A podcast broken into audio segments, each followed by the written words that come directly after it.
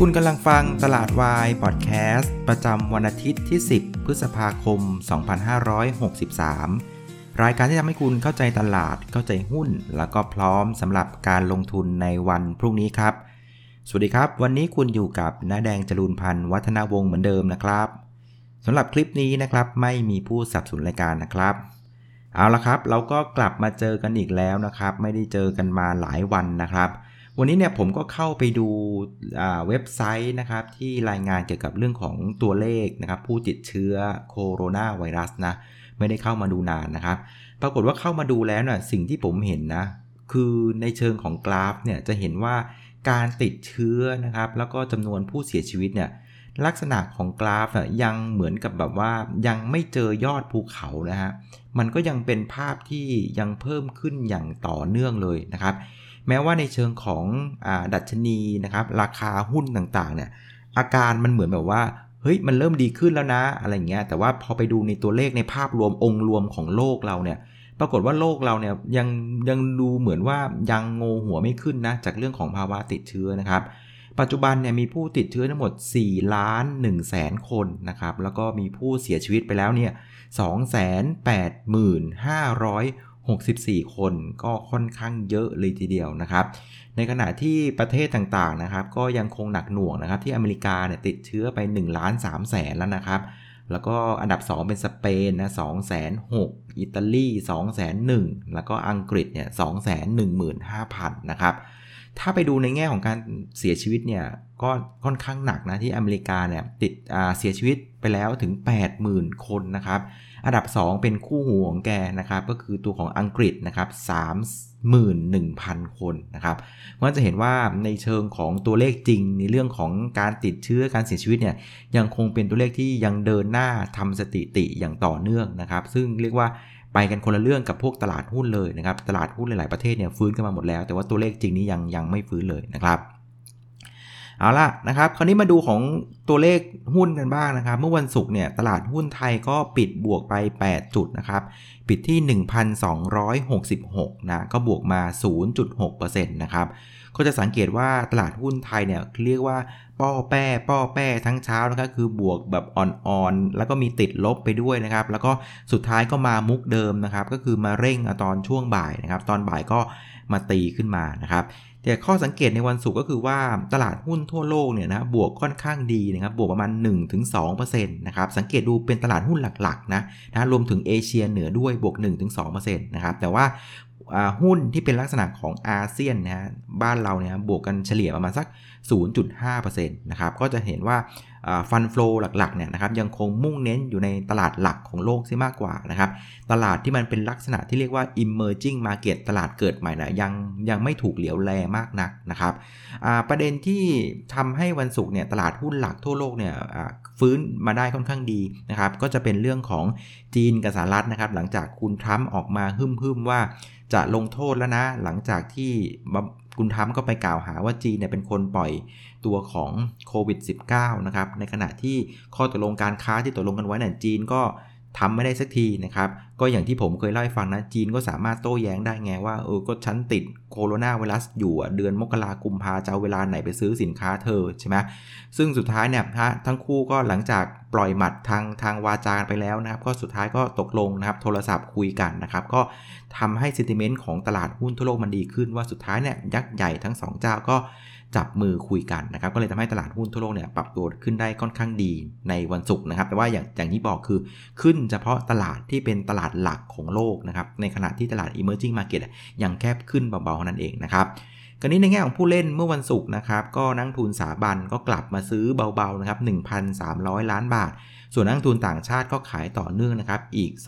2,200 ล้านบาท บนวอลลุ่มการซื้อขายวันวันศุกร์เนี่ย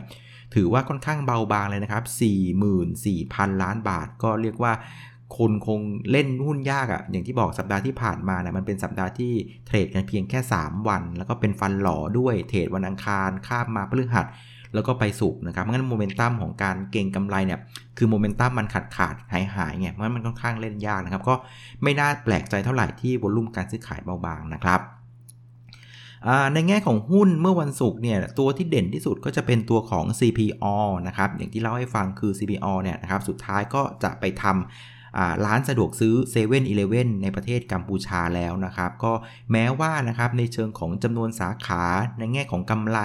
ในแง่ของการฉุดเรื่องของต้นทุนต่างๆเนี่ยนะครับเขาก็บอกว่ายังไม่มีนัยยะสำคัญนะครับใน 1-2 ปีนี้นะครับแต่ตลาดคงคิดเหมือนผมแหละ คืออย่างน้อยเนี่ยมันเป็นการเปิดประตูบานใหม่ ให้กับกลุ่มของ CPO นะครับหลังจากที่เติบโตอิ่มเอม ท้องแตกกันในประเทศไทยหมดละนะครับก็ไปหาตลาดใหม่ในกัมพูชา ซึ่งเป็นตลาดที่สดใหม่มากนะครับก็ตลาดก็ให้มูลค่ากับตัวนี้นะนะครับวันนี้ก็บวกขึ้นมา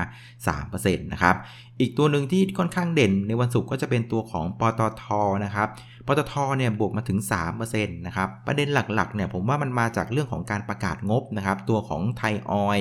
แล้วก็ปท GC นะครับลูกๆอะงบออกมาคือจริง ๆ ก็แย่นะเออแย่ตามที่นักวิเคราะห์เขามองกันไว้นะครับแต่ว่าตลาดมองว่าเออเจ็บแล้วมันก็จบแล้วล่ะนะครับก็สังเกตดูหุ้นลูกทั้ง 2 ตัวก็ฟื้นตัวได้ขึ้นมาดี เพราะฉะนั้นคนก็ตีความรับแหมปตทก็คงจะต้อง ฟื้นตัวด้วยนะครับ ก็มาเล่นปตทกันบวกไป3%นะครับ ส่วนอีกตัวหนึ่งเนี่ยที่เรียกว่าติดลบแล้วก็หักอกนะครับ นักวิเคราะห์ค่อนข้างหลายเจ้าเลยนะครับ ก็คือตัวของ Advance นะครับ Advance เนี่ยลบไป 2%นะครับ หลังจากรายงานงบออกมาเนี่ยต่ำกว่านักวิเคราะห์คาดกันทั้งประเทศเลยนะครับ แล้วก็มุมมองที่นักวิเคราะห์เคยพูดกันไว้ว่ากลุ่มสื่อสารเนี่ยโดยเฉพาะของ Advance เนี่ยน่าจะเป็นกลุ่มที่ ไม่ได้รับผลกระทบจากโควิด -19 นะครับแต่เอาข้าจริงนะงบออกมาเนี่ยนะครับในตัวของเนื้อธุรกิจเนี่ยเรียกว่าอาการดูไม่ดีเลยนะครับไม่ว่าจะเป็นตัวของอาปู้นะครับก็คือรายได้ต่อเบอร์ต่อเดือนเนี่ยปรากฏว่าในระบบเติมเงินนะฮะหดตัวลงไป 7%เทียบกับไตรมาสที่แล้วนะครับในขณะที่ระบบรายเดือนก็หดตัวลงไป 1%เทียบกับไตรมาสที่แล้วนะครับนะฮะเพราะรายได้ต่อเบอร์ลดลงไม่พอปรากฏว่าจำนวนผู้ใช้บริการก็ลดลงไปด้วยนะครับ ถ้าเพื่อนๆจำได้ผมเคยเล่าให้ฟังใช่ไหมว่า d t แทเนี่ยหายไป 1 ล้านคนนะครับ ปรากฏว่า Advance ก็ไม่น้อยหน้านะครับ หายไป 8 0 0แสนคนนะครับ เพราะฉะนั้นก็เรียกว่า Advance เนี่ยหายทั้ง P นะครับก็คือก็คือราคาคือ ARPU แล้วก็หายทั้ง Q ก็คือปริมาณของผู้ใช้ด้วยนะครับ ก็เลยทำให้ตัวของ Advance เนี่ยลบไปถึง2%นะครับมันจะเห็นว่าเรื่องของโควิด -19 เนี่ย ต้องยอมรับว่ากระทบทุกๆ กลุ่มเลย ไม่มีกลุ่มไหนที่ไม่ได้รับผลกระทบจากเรื่องของโควิด -19 นะครับ อันนี้ก็เป็นภาพคร่าวๆของตลาดเมื่อวันศุกร์นะครับคราวนี้เรามาดูภาพใหญ่กันบ้างนะครับสำหรับเซตในสัปดาห์ที่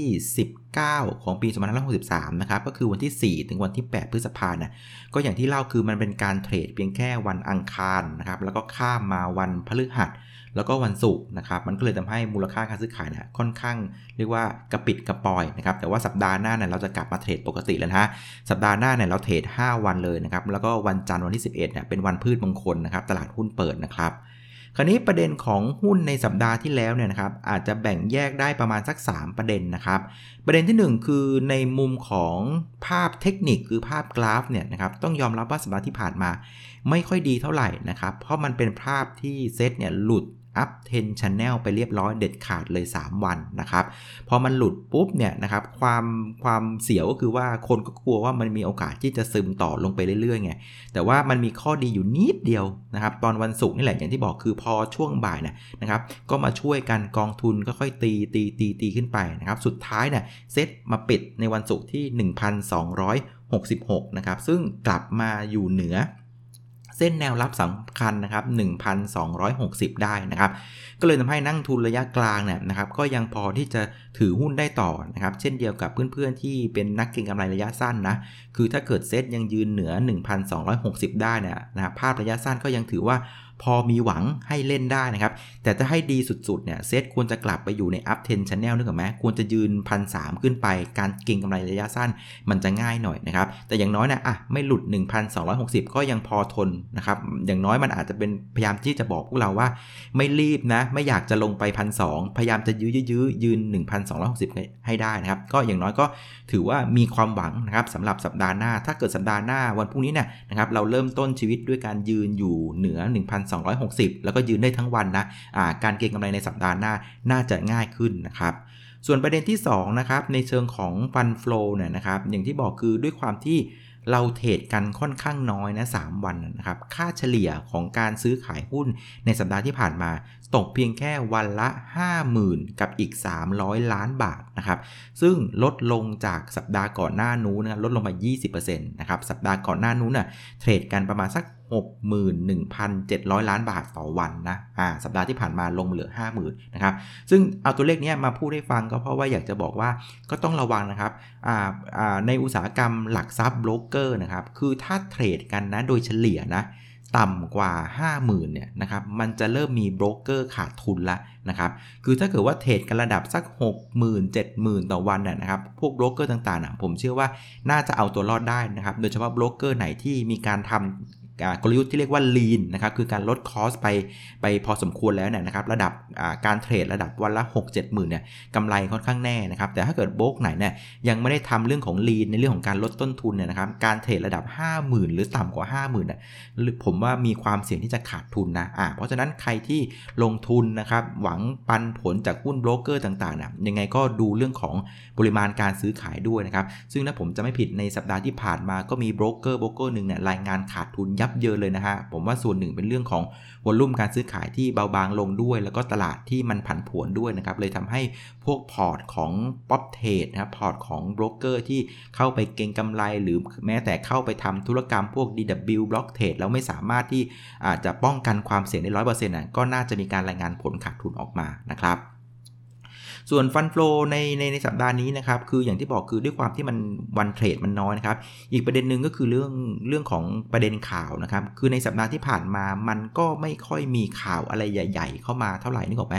คือแต่ละข่าวที่มันออกมาจริง ๆ แล้วเนี่ยมันก็อยู่ในคาดการณ์ ของนักลงทุนอยู่แล้วนะครับ ไม่ว่าจะเป็นข่าวเรื่องของแผนการจะผ่อนคลายนะครับ การล็อกดาวน์ระยะที่2เนี่ยที่คุณหมอสุดหล่อออกมานะครับ ซึ่งเขาบอกว่าจะตัดสินกันอีกทีหนึ่งวันที่ 17 พฤษภานะครับ ซึ่งอันนี้ก็อยู่ในมอนิเตอร์อยู่ในความคิดของ investor อยู่แล้วล่ะนะครับ พอเราเห็นผู้ติดเชื้อรายวันมันต่ำกว่า 10 คนอะยังไงมันก็ต้องมีระยะ 2 ออกมาแล้วล่ะนะครับ เพราะการที่คุณหมอออกมาพูดได้ฟังว่าวันที่ 17เนี่ยจะมีการตัดสินนะก็ไม่ได้เป็นเรื่องที่เซอร์ไพรส์ตลาดนะครับ อันที่ 2 คือตัวเลขเศรษฐกิจสหรัฐที่ออกมาเนี่ยก็ไม่ได้เรียกว่าเหนือไปกว่าความคาดหมายนะ มันก็จะเป็นตัวเลขแย่ ๆ ที่ที่ทยอยออกมานะครับ จะมีอยู่ดีนิดนึงอย่าเรียกว่าดีเลย เรียกว่าแย่น้อยกว่าคาดนะครับ ก็คือเรื่องของตัวเลขผู้ว่างงานนะครับ ซึ่งเมื่อวันศุกร์เนี่ยนะเขาคาดกันว่าจะว่างงานกันประมาณสัก 16%นะครับ แต่ว่าออกมา 14%ก็ถือว่าแย่น้อยกว่าคาดละกันนะครับ แต่ต้องไม่ลืมนะ เมื่อก่อนเขาว่างงานกันระดับแค่ 3-4%นะ อ่า อันนี้ถือว่าเป็นตัวเลขที่แย่น้อยกว่าคาดนะครับในขณะที่ข่าวเรื่องของงบเองเนี่ยนะครับหลาย ๆ ตัวก็ส่วนใหญ่จะออกมาตามคาดค่อนข้างเยอะนะครับไม่ค่อยมีอะไรเซอร์ไพรส์เท่าไหร่ไอ้ที่ห่วยก็ห่วยตามคาดจริง ๆ ก็ไม่เลยไม่เลยทำให้ตลาดเนี่ยมันมีอะไรที่กระตุกหรือว่าเซอร์ไพรส์มากนักนะครับเพราะในแง่ของ fund flow ในในสัปดาห์ที่ผ่านมาก็เลยเป็น fund flow ที่เหงาเหงานะครับด้วยจำนวนวันเทรดที่น้อย แล้วก็ไม่มีตัวของอข่าวอะไรใหญ่ ๆ เข้ามานะครับเพราะฉะนั้นในภาพของผู้เล่นนะครับนักทุนสถาบันเมื่อสัปดาห์ที่ผ่านมาก็เน็ต ขายนะครับ2,500เฉพาะวันศุกร์ซื้อ1,300นะครับ ส่วนต่างชาติทั้งสัปดาห์เนี่ยขายไป 8,900นะครับ เฉพาะวันศุกร์เนี่ยขายไป 2,200นะครับ ข้อสังเกตคือนักทุนต่างชาติเนี่ยก็ยังคงเดินหน้าขายอย่างต่อเนื่องนะครับ จนกว่าเรื่องของกำไรต่อหุ้นของตลาดจะมีการหยุดปรับประมาณการนะครับ ถามว่ามันจะหยุดปรับประมาณการเมื่อไหร่นะครับ อย่างที่ผมเคยเล่าให้ฟังนะ คือรอบนี้นะครับ ไฮไลท์สำคัญคือครึ่งเดือนหลังของเดือนพฤษภา เพราะว่าอะไร เพราะว่าพองบไตรมาสหนึ่งมันออกมาแล้วนะช่วงนี้นะครับลำดับถัดไปเนี่ยมันก็จะเป็นเรื่องของการที่มีการประชุมนักวิเคราะห์นะครับบริษัทจดทะเบียนก็จะเรียกนักวิเคราะห์ไปพูดคุย แล้วก็จะให้เอาลุกในช่วงที่เหลือของปีนะครับซึ่งผมมองว่าเอาลุกอันเนี้ยจะสำคัญมากนะครับเพราะว่ามันจะเป็นเอาลุกที่บริษัทนะครับผู้บริหารนะได้เห็นภาพทุกอย่างนะครับของปีนี้แล้วนะครับไม่ว่าจะเป็นเรื่องของ โควิด -19 นะครับ เรื่องของนโยบายการเงินที่แบงก์ชาติออกมาแก้ผ้าให้ทุกทุกไอเดียทุกนโยบายแล้วนะครับ เรื่องของนโยบายการคลังนะครับ ที่นายกคลมอออกมาเรียกว่าให้กันทุกอย่างจนไม่รู้จะเอาอะไรจะให้แล้วนะครับ รวมถึงมาตรการทางด้านสาธารณสุขของประเทศไทยด้วยนะครับเพราะฉะนั้นนะครับเอาลุกที่ผู้บริหารนะจะให้ในหลังจากนี้ไปนะมันจะเป็นเอาลุกที่สามารถใช้มองทั้งปีได้เลยนะครับ เพราะฉะนั้นพอ พอผู้บริหารให้อารุปแบบเนี้ยนะครับ สิ่งที่เราจะเห็นจากนักวิเคราะห์คือ ก็จะมีการปรับประมาณการครั้งใหญ่เลยนะครับ ไม่ว่าจะเป็นไม่ปรับขึ้นก็ปรับลงแหละนะครับ จากข้อมูลเหล่านี้นะครับ เพราะฉะนั้นหลังจากนะครับกลางเดือนพฤษภาเนี่ยผมก็จะว่าน่าจะภายในสัปดาห์ที่ 1 หรือ 2 ของเดือนมิถุนายนเนี่ยเราจะเห็นเรื่องของ EPS ของตลาดที่ชัดเจนแล้วล่ะว่า มันจะอยู่เท่าไหร่กันแน่นะครับ วันนี้อยู่ประมาณ 74 นะ จะดูว่าหลังจากอ่า ครึ่งเดือนหลังพฤษภาต้นเดือนมิถุนายนน่ะมันจะถูกหยุดที่ 74 หรือเปล่า หรือมันจะลงต่อ หรือมันจะปรับขึ้นเป็น 75 76 วันนั้นเราจะรู้กัน แล้วเราก็จะเห็นมุมโมเมนตัมของนักทุนต่างชาติว่าจะกลับมาซื้อหุ้นเราหรืออยังนะครับ เพราะงั้นบนลักษณะเนี้ยบนลักษณะของการปรับประมาณการลงอย่างต่อเนื่องนะคงยังไม่เห็นต่างชาติซื้อนะมันรออีกนิดนึงครับต่างชาติผมว่าประมาณสักต้นเดือนมิถุนาเราจะเห็นภาพแล้วว่าต่างชาติจะเอาเงินกับบ้านเราต่อกันแน่นะครับ ส่วนเพื่อนๆนักทุนสถาบันก็ก็น่าจะเป็นอาการเดิมนะผมว่าน่าจะเป็นอาการของการซื้อขายเข้าเข้าออกออกแต่ว่าสุดที่แล้วนะ่ะน่าจะเป็นของการเน็ตซื้อนะเพราะต้องไม่ลืมอย่างที่ผมเคยเล่าให้ฟังว่าตอนต้นปีเนี่ยนักทุนสถาบันลดน้ำหนักหุ้นไปเยอะมาก ถือเงินสดเกินกว่าเกณฑ์หลาย ๆ กองเลยนะครับ เพราะว่ากังวลในเรื่องของราคาน้ำมันนะครับ แต่ว่าตอนนี้ราคาน้ำมันมันเริ่มยืนได้แล้ว ผมเชื่อว่านะครับนักทุนสถาบันหลังจากนี้นะครับ การโมเมนตัมของเขานะ่ะจะเป็นโมเมนตัมซื้อซื้อขายขายนี่แหละ แต่สุดที่แล้วนะจะเป็นเน็ตซื้อนะครับแล้วก็จะเหมือนกับเอากลุ่มน้ำมันกลับคืนมานะครับเพราะงั้นจะเห็นว่าต่างชาติจะเป็นคนที่เล่นเทรด ลงทุน อิงกับตัวเลขเป็นสำคัญเรื่องของ EPS ตลาด แต่ทุนสถาบันน่ะจะเป็นการซื้อขายซื้อขายซื้อขายก็เข้าออกแปรผันไปตามข่าว แล้วก็เอาลุก ของประเทศเป็นสำคัญนะครับ แต่ว่าอย่างที่บอกคือสุดที่แล้วเชื่อว่าหลังจากนี้จะเป็นเน็ตซื้อนะ เพราะว่าอีกอันนึงเพื่อนๆต้องไม่ลืมว่าตัวของกองทุนอ่า Super Saving Fund S S F เนี่ยนะครับแม้ว่านะครับตั้งแต่เปิดกองมานะเขาบอกว่าขายไปได้แค่ 1,300 ล้านบาทนะครับ แต่ว่าต้องไม่ลืมนะ คนไทยเนี่ยเป็นอย่างนี้ตลอดนะครับ ผมเคยคุยกับคุณสมพลทีวีเล็กนะ คือเวลาโฆษณาสินค้าอะไรต่างๆเนี่ยถ้าให้ซื้อวันนี้ไม่รีบซื้อหรอก แต่ถ้าเกิดว่า คุณต้องซื้อภายในเวลาเท่านี้นะ ไม่งั้นโปรโมชั่นมันจะหมดเนี่ย อันเนี้ยจะมี มันถึงเป็นประโยคฮิตไงโปรดฟังอีกครั้งหนึ่งถ้าคุณโทรมาภายในวันนี้อะไรเงี้ยเพราะฉะนั้นคล้ายๆกันนะครับไอกองทุน S S F เนี่ยนะครับซึ่งมันจะอ่าอ่ากำหนดให้ซื้อกันภายในสิ้นเดือนมิถุนายนผมว่าแถวๆเดือนมิถุนายนเราน่าจะเห็นโมเมนตัมของฟันฟลูเข้าไปหากองพวกนี้แล้วก็เข้ามาสู่ตลาดหุ้นได้เหมือนกันนะครับงั้นกองทุนก็น่าจะเป็นลักษณะนี้นะเข้าๆออกๆแปรผันตามข่าว แล้วก็เน้นเรื่องของเอาลุกเป็นสำคัญนะครับแล้วก็ S F น่าจะมาช่วยในเดือนมิถุนายนนะครับ ส่วนประเด็นที่ 3 นะครับ หลังจากเรื่องของเทคนิค เรื่องของฟันฟลูนะครับ ก็จะเป็นประเด็นในเรื่องของปัจจัยพื้นฐานบ้างนะครับ ปัจจัยพื้นฐานในสัปดาห์ที่ผ่านมาเนี่ยผมว่ามันเริ่มเป็นมหากรรมที่เรียกว่า buy on fact นะ คือซื้อเมื่อข่าวจริงออกนะครับ เพื่อนๆอาจจะคุ้นคำนี้มากกว่าคือคำว่า sell on fact นะครับ sell on sell on fact เนี่ยนะครับ มันคือเหตุการณ์ที่หุ้นนะครับ ขึ้นมารอนะครับผล ประกอบการงบดีๆกำไรดีๆนะครับพองบมันออกมาก็จะมีการขายทางกำไรการหุ้นก็จะปรับตัวลง อันนี้คือเขาเรียกว่า sell on fact คือหุ้นขึ้นมารอก่อนนะครับ แต่ครั้นี้อีกคำหนึ่งที่ในสัปดาห์ที่ผ่านมามันเกิดเยอะก็คือคำว่า buy on fact อ่า buy on fact นะ มันจะตรงข้ามกับ sell on fact ตรงที่ว่า buy on fact เนี่ยหุ้นเนี่ยจะลงมารอข่าวร้ายก่อนแล้ว จะลงมารองบห่วยห่วยแล้วนึกออกไหม แล้วคราวนี้พองบห่วยห่วยเนี่ยมันออกมาจริงนะครับแต่อันเนี้ยมันจะมีเงื่อนไขต่างกับ sell on fact นิดนึงคือ หุ้นหุ้นนะ ลงมารองบห่วยห่วยแล้วนะครับ แล้วพองบห่วยห่วยมันออกมาจริงนะครับ แต่มันจะต้องมีเงื่อนไขสำคัญคือ investor นักทุน นักทุนสถาบันจะต้องรู้ว่าไอ้งบที่มันออกมาห่วยเนี่ยนะครับ แล้วเขาจะต้องมองเห็นว่า bottom หรือจุดต่ำสุดอะมันอยู่ตรงไหน มันอาจจะอยู่ในของอยู่ในไตรมาสหนึ่งก็ได้ หรืออยู่ในไตรมาส 2 ก็ได้นะครับ แต่ keyword สำคัญของคำว่า buy on fact คือ investor จะต้องพองบออกปุ๊บ จะต้องรู้ต้องเห็นและเข้าใจว่าจุด bottom มันอยู่ตรงไหนนะครับ ถ้าจุด bottom มันเกิดไปแล้วในตอนงบออก หรือจุด bottom มันเกิดในไตรมาสนี้แหละนะครับยังไงคืออะไรก็ได้ที่เห็นจุด bottom ชัวร์เนี่ย นะฮะนักลงทุนจะกล้าซื้อเพราะรู้ว่าจุด bottom มันอยู่ตรงไหนแล้วนะครับ key keyword สำคัญคือถ้าไม่รู้ว่าจุด bottom อยู่ไหนเนะมันจะไม่เป็น buy on fact ไงจะรู้ว่าเออโอเค งบห่วยเออเออห่วยไปก็รอดูต่อนะครับแต่เมื่อไหร่ที่โอเค งบห่วยแล้วรู้แล้วโอเค มันห่วยนี้เป็นไตรมาสสองุดท้ายนะ หรือไตรมาสไตรมาสสเป็นไตรมาสสุดท้ายนะ ข้างหน้าไตรมาสสามมันดีนะ มันจะเป็นภาพของการ buy on fact นะครับเพราะงั้นไอเดียสำคัญนะครับในสัปดาห์ที่ผ่านมาที่มันเล่น buy on fact คือ จะเล่นเฉพาะกลุ่มที่งบออกมาห่วย แล้วรู้ว่า bottom อยู่ไหน แต่เพื่อนๆต้องไม่ลืมนะ ถ้างบกลุ่มไหนที่มันออกมาห่วยเหมือนกันนะ แต่หาไม่เจอว่า bottom มันอยู่ตรงไหน อันเนี้ยมันจะไม่เกิด buy on fact มันจะห่วยก็ห่วยไปหุ้นมันจะซึมลง อย่างตัวอย่างที่เราเห็นนะในในวันศุกร์ที่เราเห็นก็คืออย่างตัวของไทยออยเนี่ยนะครับไทยออยล์ TOP เนี่ยนะครับปรากฏว่าตลาดคาดว่าจะขาดทุนกันประมาณสัก 13,500นะครับปรากฏว่า ออกมาจริงๆเนี่ยขาดทุน 13,754อะก็ถือว่าขาดทุนมากกว่าคาดนิดหน่อยนะครับ แล้วก็แต่ว่าสิ่งที่ทุกคนเห็นภาพเหมือนกันหมดคือไตรมาสสองอ่าสต็อกลอสจะไม่มีนะครับ ตัวของ ค่าการกลั่นน่าจะดีขึ้นนะครับหลังจากได้เรื่องของต้นทุนราคาน้ำมันดิบที่มันลดลงนะครับ GM มันจะเพิ่มขึ้นนะตลาดก็กล้าเล่นทันทีเห็นไหมพองบออกมาขาดทุน 1 3ื่นแต่หุ้นบวกมา6%นะครับอีกตัวหนึ่งอย่างปตท GC ก็เหมือนกันนะครับคาดว่าจะขาดทุน 8,700นะครับออกมาขาดทุน 1,100นะครับอันนี้ก็ ตลาดก็เชื่อว่าบัตทอมมันเกิดไปแล้วนะครับก็กล้าเล่นกันบวกไป 4%นะครับอีกตัวหนึ่งก็จะเป็นตัวของ t ท s c o นะครับ t ท s c o เนี่ยตลาดคาดว่าจะขาดทุน 150 ล้านนะครับออกมาจริงขาดทุนถึง 784นะครับแต่ทุกคนก็รู้เหมือนว่าเฮ้ยไตรมาสหนึ่งเนี่ยมันเป็นไตรมาสที่แย่มากของ t ท s c o นะ เพราะว่าที่จีนเนี่ยเป็นลูกค้าใหญ่ของ t ท s c o เนี่ยเขาหยุดปิดโควิดกันหมดเลยเพราะงั้นเห็นไหมทุกคนเห็นงบออกมาปุ๊บ รู้แล้วว่าบัตทอมมันเกิดไปละในไตรมาสหนึ่งเพราะงั้นไตรมาสสองสามสี่มันฟื้นแน่นอนเพราะงั้นเทสโก้ก็หยิบขึ้นมาเล่นกันบวกมา 2%นะครับอันนี้ก็เป็นหลักการเหลี่ยมนะครับสำหรับการดูเรื่องของ buy on fact นะครับ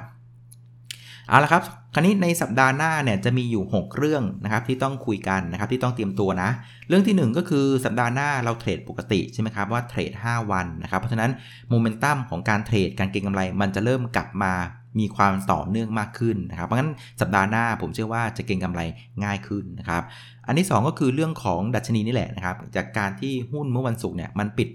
1266 นะครับ ซึ่งมันสูงกว่า 1,260 นะครับ ซึ่งเป็นแนวรับสำคัญของการถือหุ้นระยะกลางนะ รวมถึงการเก็งกำไรระยะสั้นด้วยนะครับ เพราะฉะนั้นการที่ยืนเหนือ 1260 ได้เนี่ยผมว่าก็จะทำให้การเทรดง่ายขึ้นนะครับ การถือหุ้นในระยะกลางก็สบายใจมากขึ้นนะครับ ส่วนประเด็นที่3นะครับก็ผมว่าอันเนี้ยอาจจะมาคุยกันอีกทีตอนช่วงปลายสัปดาห์นะครับ อย่างที่คุณหมอทวีสินบอกไงเรื่องของการล็อกดาวน์ประเทศนะครับ การคลายล็อกดาวน์ในระยะที่2เนี่ยนะครับจะเริ่มเรียกว่าพูดจาการเริ่มออกกฎระเบียบกัน แล้วจะมาตัดสินกันในวันที่ 17 พฤษภานะครับ เพราะฉะนั้นช่วงเข้าใจว่า ผมเดาว่าช่วงประมาณ มันพฤหัสวันศุกร์เนี่ยผมว่าหุ้นอย่างพวกกลุ่มค้าปลีกนะครับ กลุ่มพวกบัตรเครดิตที่มันเกี่ยวกับการจับจ่ายใช้สอยอะไรต่างๆเนี่ยน่าจะกลับมาคึกคักขึ้นนะครับ รวมถึงไอ้พวกห้างสรรพสินค้านะ หลังจากอ่าอ่าอกหักนิดนึงจากเรื่องที่เขาเลื่อนนะครับ เรื่องของพลกรฉุกเฉินขยับเข้าไปอีกเนี่ยนะครับ ก็ผมว่าพวกห้างสรรพสินค้าต่างอาจจะกลับมาคึกคักกันอีกทีหนึ่งช่วงปลายสัปดาห์หน้านะครับ แล้วก็เรื่องที่ 4 อย่าลืมนะครับ วันที่ 12 พฤษภาเนี่ยนะครับ ก็จะมีการประกาศโดย MSCI นะ ว่านะครับจะมีหุ้นตัวไหนเนี่ยได้เข้าได้ออกดัชนีบ้างนะครับในวันที่ 12 พฤษภานะครับแต่ effective จริง ๆ คือวันที่ 1 มิถุนายนนะเพราะมันวันที่ 12เนี่ยก็มาลุ้นกันว่าหุ้นตัวไหนจะได้เข้าได้ออกนะครับเพราะหลังจากนั้นเนี่ยพอมันเห็นหน้าหุ้นแล้วเนี่ยก็อาจจะมีเรียกว่าฟันฟลูเข้ามาดักเก็บหุ้นเหล่านี้ก็ได้ จนกว่าจะเริ่ม effective วันที่ 1 มิถุนายนนะครับซึ่งตามหน้าข่าวเขาบอกมีหุ้น 3 ตัวนะเพื่อนๆก็ลองไปหากันดูนะครับส่วนประเด็นที่5นะครับก็จะเป็นประเด็นเรื่องของ ตัวเลขเศรษฐกิจนะครับสัปดาห์หน้าน่าสนใจอย่างหนึ่งคือจะมีการประกาศตัวเลขเงินเฟ้อนะครับทั้งประเทศจีนและก็สหรัฐนะครับ ผมเข้าไปดูแวบๆเนี่ยก็เป็นภาพติดลบหมดเลยนะครับก็เป็นภาพลักษณะคล้ายๆเงินฝืดนี่แหละ ก็เดี๋ยวมาดูว่าจะฝืดมากฝืดน้อยนะนะครับถ้าฝืดมากก็ใส่น้ำมันนิดนึงนะครับ ส่วนอีกอันนึงที่น่าสนใจที่ประเทศจีนนะครับจะมีรายงานตัวเลขของผลผลิตอุตสาหกรรมเอออันนี้ก็อันนี้ตัวเลขนี้น่าดูนะคือ คาดหวังว่าให้มันดีขึ้นนะ คือถ้ามันยังทรงๆหรือซุดเนี่ย ก็แสดงว่าเศรษฐกิจของจีนเอง หรือคู่ค้าของจีนเองก็ไม่พร้อมเหมือนกันแหละที่จะมาสั่งซื้อสินค้ากับจีน ซึ่งเราเห็นสัญญาณมาอย่างหนึ่งจะได้ไหมเมื่อสัปดาห์ก่อนที่ผมบอกว่า PMI จีนเนี่ยเชื่อว่าจะออกมาต่ำคาดแม่งก็ต่ำคาดจริงๆนะเพราะฉะนั้นผมเดาเลยตัวเลข Industrial Production ก็จะไม่ดีเหมือนกัน ซึ่งเป็นการสะท้อนว่าเศรษฐกิจโลกนะยังอยู่ในภาวะที่เจ็บ บาดเจ็บจากเรื่องโควิด -19 อยู่นะครับในเดือนอพฤษภานี้นะครับ แล้วก็จะมีตัวเลขค้าปลีกสหรัฐด้วยนะครับ แล้วก็มีอีกตัวเลขหนึ่งที่อยากจะให้จับตานะครับ ตอนเข้าใจว่าคืนวันศุกร์หน้านะอาจจะคือวันศุกร์หน้านะครับ ก็จะเป็นเรื่องของแท่นตัวเลขขุดเจาะน้ำมันอ่าที่ผมเคยให้เล่าให้ฟังให้ดูใช่ไหมอ่าถ้าเพื่อนจำได้นะ่ะตอนกลางเดือนมีนานะครับแท่นขุดเจาะน้ำมันของสหรัฐอะอยู่ที่ 792 แท่นขุดเจาะน้ำมันนะครับ หลังจากนั้นก็ทะเลาะกันใช่ไหมครับ OPEC plus อเมริกานะครับเม็กซิโกโหวุ่นวายหมดนะครับ เพื่อนๆ รู้ไหมว่าตั้งแต่วันนั้นนะครับ ตัวของแท่นขุดเจาะเนี่ยปรับตัวลงอย่างต่อเนื่องนะครับ สัปดาห์ก่อนหน้านู้นอยู่ที่ 465 แล้วก็สัปดาห์ล่าสุดที่รายงานออกมาอยู่ที่ 375 เห็นไหมมันลงมาจาก 790 นะครับ ตอนนี้ลงมาเหลือ 374 นะครับ ซึ่งอันนี้กำลังจะบอกว่า ถ้าเรายังเห็นแท่นขุดเจาะน้ำมัน มันยังไม่ไม่ไม่หยุดลงอ่าอย่างเงี้ยน่าจะเป็นการซับพอร์ตให้ราคาน้ำมันเนี่ยผมเดาว่าจะไม่ลงนะเออแต่จะขึ้นหรือเปล่าไม่รู้นะ ขึ้นไม่ขึ้นเนี่ยอยู่ที่ความต้องการใช้น้ำมันนั่นแหละ ว่ามันสามารถฟื้นตัวกลับมาได้เร็วหรือเปล่านะครับแต่ถ้าเรายังเห็นแท่นกุจอน้ำมัน มันยังซึมลงซึมลงค่อยๆหยุดทีละแท่น 2 แท่นไปเรื่อยๆอย่างเงี้ยอ่าอย่างเงี้ยราคาน้ำมันไม่น่าลง อ่าแต่จะขึ้นแรงไม่แรงเนี่ยอยู่ที่ความต้องการใช้น้ำมันนั่นแหละ ก็ต้องตามดูเรื่องของสต็อกน้ำมันดิบ ซึ่งจะรายงานทุกสัปดาห์ ถ้าจะไม่ผิดจะมาสักวันวันพุธวันพฤหัสอะอย่าลองดูแล้วกันนะครับ แล้วก็ประเด็นที่ 6 สุดท้ายนะครับอย่างที่บอกคือสัปดาห์นี้เนี่ยมันจะเป็นสัปดาห์ของการประกาศงบ อรอบสุดท้ายแล้วนะครับสำหรับไตรมาสหนึ่งนะครับก็อาจจะเมาเมางบกันหน่อยนะแต่มีอันนึงที่ผมเมาเหมือนกันนะก็คือเรื่องของการบินไทยครับสุดท้ายเนี่ยการบินไทยมีข่าวว่าขอเลื่อนการส่งงบไตรมาสหนึ่งนะครับเลื่อนไปทั้งสิ้น 2 เดือนนะครับ ไปส่งงบภายในวันที่ 14 สิงหาคมนะครับ คือฟังดูแล้วก็แบบ คือแปลกอะนะครับ คือ ถ้าผมจะไม่ผิดนะ คือบริษัทการบินไทยเองก็ได้มีการลงระบบบัญชีนะครับ ด้วยซอฟต์แวร์ระดับโลก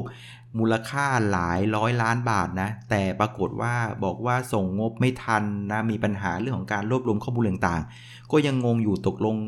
เขาเขาปรับตัวในเรื่องของเทคโนโลยีไปหรือยังเนี่ยผมหรือว่าทำงบด้วยกระดาษอยู่นะผมก็ยังงงๆอยู่นะ ก็ไม่เป็นไรปล่อยแกไปนะครับ แต่ว่ารอบนี้นะครับเรื่องของงบเป็นอย่างที่บอกคือลักษณะที่การเทรดในรอบนี้นะคือแต่จริงๆการเทรดเก็งกำไรบนงบแบบไม่อยากให้เทรดนะ แต่ว่าจะจะให้บอกว่าอาการของการเคลื่อนไหวของหุ้นในรอบเนี่ย มันจะเป็นลักษณะของ buy on fact เยอะอยู่เหมือนกันนะครับ แต่อย่างที่บอกคือจับ buy on fact buy หรือไม่ buy เนี่ยนะครับ ให้ดูจังหวะว่า ไอ้หุ้นที่มันประกาศงบแย่ๆออกมานะ่ะเราเห็นจุดต่ำสุดหรือเปล่า ถ้าเราเห็นเรามั่นใจว่าจุดต่ำสุดมันอยู่ตรงไหนเนะี่ยโอกาสที่เราจะเห็น buy on fact จะเกิดขึ้นนะครับ ตัวอย่างเช่นลงกลั่นเกิดไปแล้วใช่ไหมครับปิโตเคมีเกิดไปแล้วนะครับ คราวนี้ถามว่ากลุ่มท่องเที่ยว โรงแรม โรงหนัง เพื่อนๆคิดว่างบมันคงออกมาแย่แหละแต่ถามว่าแล้วเพื่อนๆคิดว่าจุดต่ำสุดมันอยู่ตรงไหน 2 3 หรือ 4 ถามหรือเปล่า อันเนี้ยเอออันนี้อันนี้ไม่รู้อ่าเพราะงั้นถ้าเกิดเราไม่รู้ไม่มั่นใจนะครับอาการของการเกิด buy on fact มันจะไม่เกิดนะครับ ซึ่งต้องไม่ลืมว่ากลุ่มท่องเที่ยวนะครับ โรงแรมต่างๆเนี่ยไตรมาสสามจริง ๆ แล้วโดยพฤติกรรมแล้ว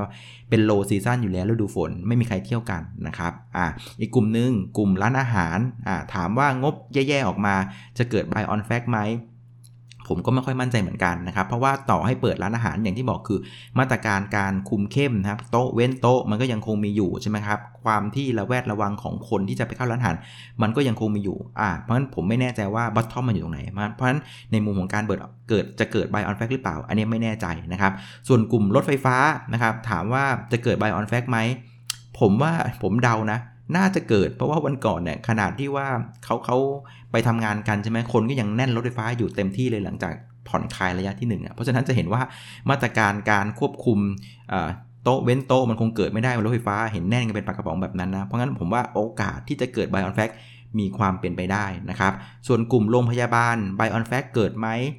น่าจะเกิดแต่อาจจะต้องเลือกเป็นกลุ่มนะ เออ ไอโรงพยาบาลที่ได้ประโยชน์จาก ที่เคยได้ประโยชน์จากผู้ป่วยต่างชาติ ผมว่า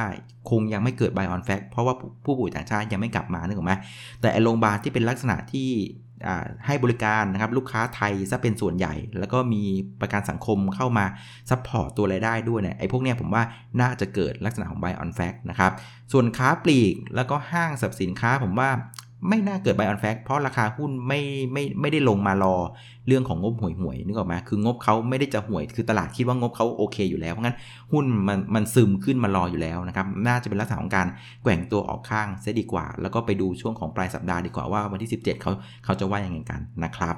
เอาละครับ งั้นสรุปนะครับในสัปดาห์หน้านะครับ ก็คิดว่าน่าจะเป็นสัปดาห์ที่ดีนะครับของตลาดนะครับ ทั้งในเรื่องของเทคนิคเอง การยืนอยู่เหนือ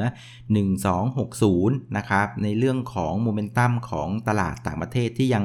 ดูโอเคอยู่ในแง่ตลาดหุ้นนะ แม้ว่าในเรื่องของโควิดในในแง่ของผู้ป่วยผู้เสียชีวิตอะมันจะไม่ไม่ไม่ค่อยดีเท่าไหร่นะครับแล้วก็เรื่องของการที่สหรัฐกับจีนอะกลับมาพูดคุยกัน ก็น่าจะเป็นให้เซนติเมนต์ที่ดีสำหรับตลาดหุ้นในสัปดาห์หน้านะครับ แต่ระวังนิดนึงคือสัปดาห์หน้างบจะออกมาเยอะมาก ระวังจะเมางบนะครับก็ค่อยๆ เลือกค่อย ๆ ดูแล้วกันนะครับ สิ่งที่คาดจะเห็นก็คือจะเป็นลักษณะของการ buy on fact นะครับ แต่ก็สอนเหลี่ยมของการดู buy on fact นะ ก็ลองเอาไปใช้กันดูแล้วกันนะครับ แล้วก็อย่าลืมนะวันที่ 12 มี MSCI ประกาศผลด้วยนะครับ เอาละครับวันนี้ก็คงจะครบถ้วนนะครับ ขอบคุณเพื่อนๆ ทุกคนที่อุตส่าห์ติดตามนะครับ กดไลค์กดแชร์ให้กับรายการตลาดวายพอดแคสต์รวมถึงแฟนเพจ Facebook นะครับน้าแดงคุยกับนักลงทุนด้วยนะครับ ถ้ามองว่ารายการมีประโยชน์นะครับ อยากจะสนับสนุนรายการก็สามารถดูรายละเอียดนะครับ การบริจาคหรือว่าโดเน a ได้บนหน้าจอ YouTube ได้เลยนะครับ เอาละครับ วันนี้ลาไปก่อนนะครับ สวัสดีครับ